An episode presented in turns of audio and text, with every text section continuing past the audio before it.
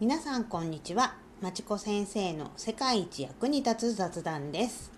この番組ではインドの伝承医学アーユルベーダの教えをもとに心と体に効くよもやま話をしています。今日もどうぞお付き合いください。それでは今日のテーマはこちら。じゃん。朝の下掃除で昨日の食事の良し悪しがわかる。はい朝の下掃除で昨日の食事が良かったか悪かったかがわかるんですよというお話です。はい、これは実は前回にした、えー、毒素体の中にできる病気のもとと言われるものに非常に関係があるお話です。実は、えーとインドでは朝必ずみんな下掃除をします。これはアーユルベーダとか多分あんまり関係なくてインドのこうドラッグストアみたいなところにはまあよろず屋さんみたいな感じなんですけどそういうところには必ず下掃除をするタンスクレーパータングスクレーパーっていうのがあの売られていてあのだいたい安いのだと10ルピーとか5ルピーとかそんな感じであったりするんですけどそれをこう使って歯磨きをする前にまず下掃除をするっていう習慣があります。でそれをするとあの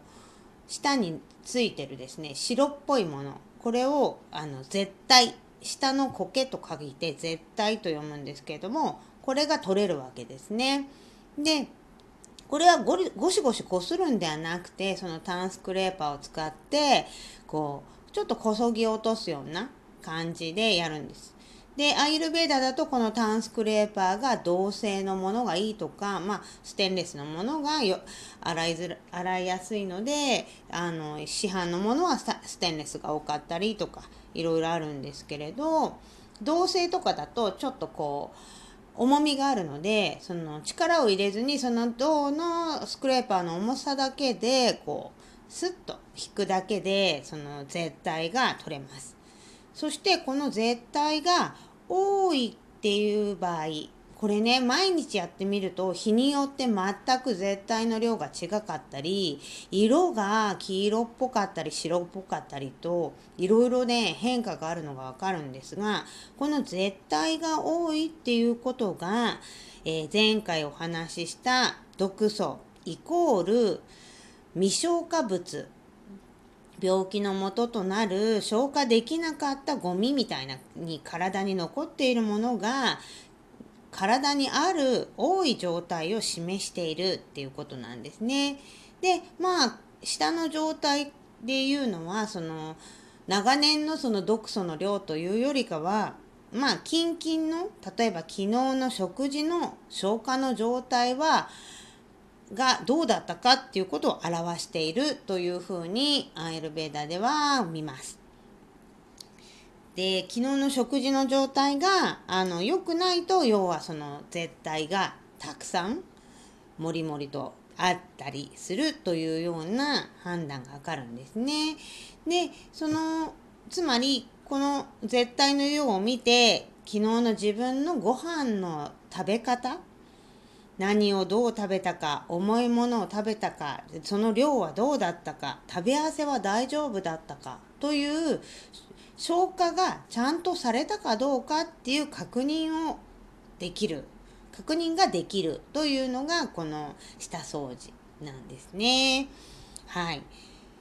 で、あのー、そうなるとじゃあこの消化力っていうことと自分が食べる食事っていうのがすごく重要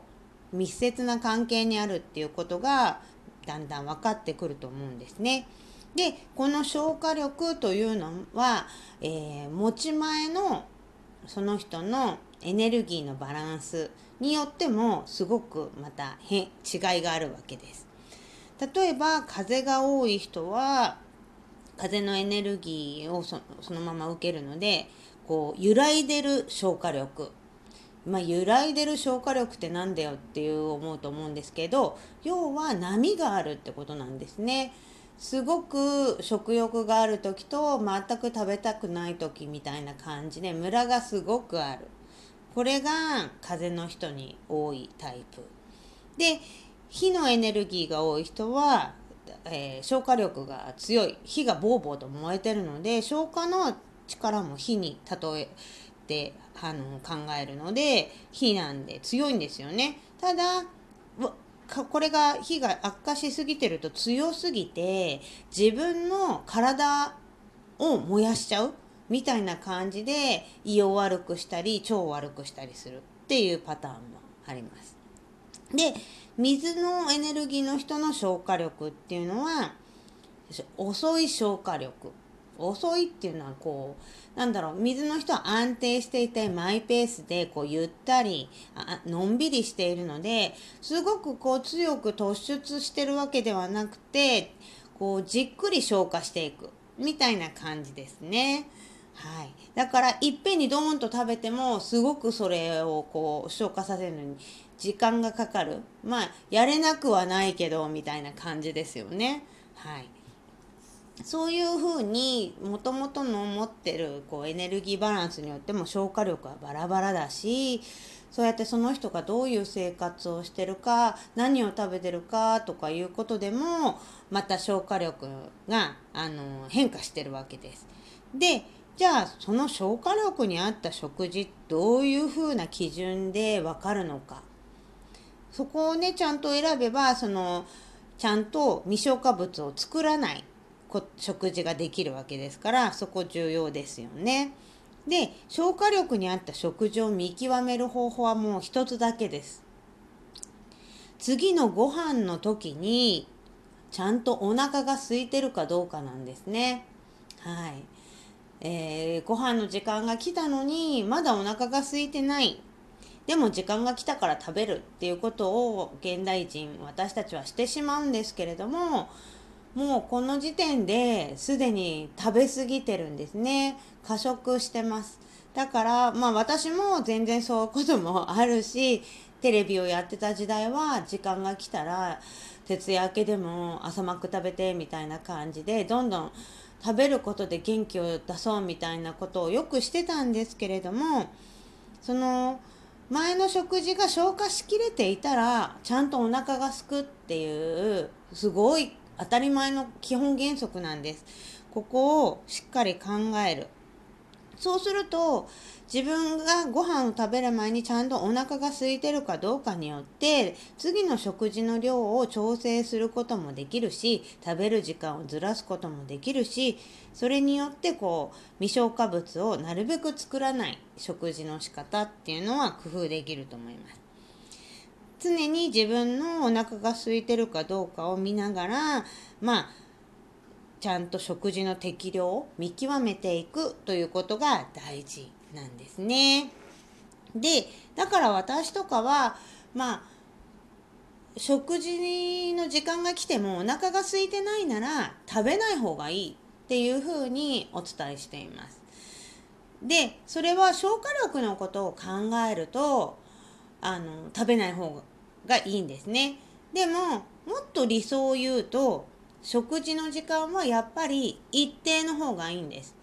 毎日決まった時間にご飯を食べるっていう規則性っていうのはとっても体にリズムを生むものなので寝る時間起きる時間食べる時間これはなるべく一定に保つということが実はやっぱり理想なんです。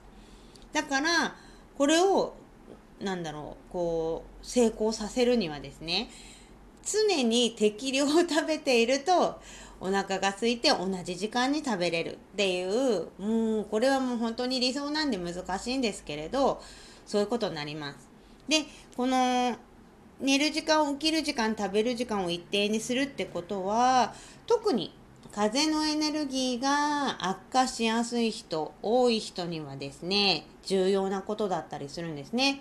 風のエネルギーの人はそれでなくても常に揺らいでいて不安定不規則になりやすいわけです。そこに寝る時間や起きる時間が不規則になって加わるとより風のエネルギーが悪化します。ですからもともと悪化しやすい人はできるだけ規則性を生活に取り入れるということが悪化させない一つのポイントになるんですね。なんで常に規則正しいこうスケジューリング特に生理的なところです。食べること寝ること起きること。こんなところは風のエネルギーが悪化しやすい人はなるべく一定にしてあげることで揺らぎやすい気持ちやあの体調が一定してくる。ということは結果として得られると思います。はい。今日はその、まあ、毒素の見方毒素の量を判別する一つの位置でお話ししました病気になる前に日々の下掃除でその自分が未消化物作っているかどうかチェックできるというのはすごくあの自分の健康をチェックするのにいいやり方だと思います。で、一応このターンスクレーパーっていうやつを、えー、私とかもちょっとウェブで販売してたりもするので、どんなものか見たかったら、ちょっと見てみてください。似たようなものがあれば、そんなものを使ったらいいと思います。はい。えー、あんまりブラシとかでゴシゴシこするような感じではないので、あんまりそういうやり方ではない方が、あの、下の細胞にはおすすめだと思います。というわけで、えー、今日は朝の下掃除と未消化物の量ということ。そして適度な食事消化力とは何かというあたりをお話ししました。では今日も最後までお付き合いありがとうございました。また次回もお楽しみに。またね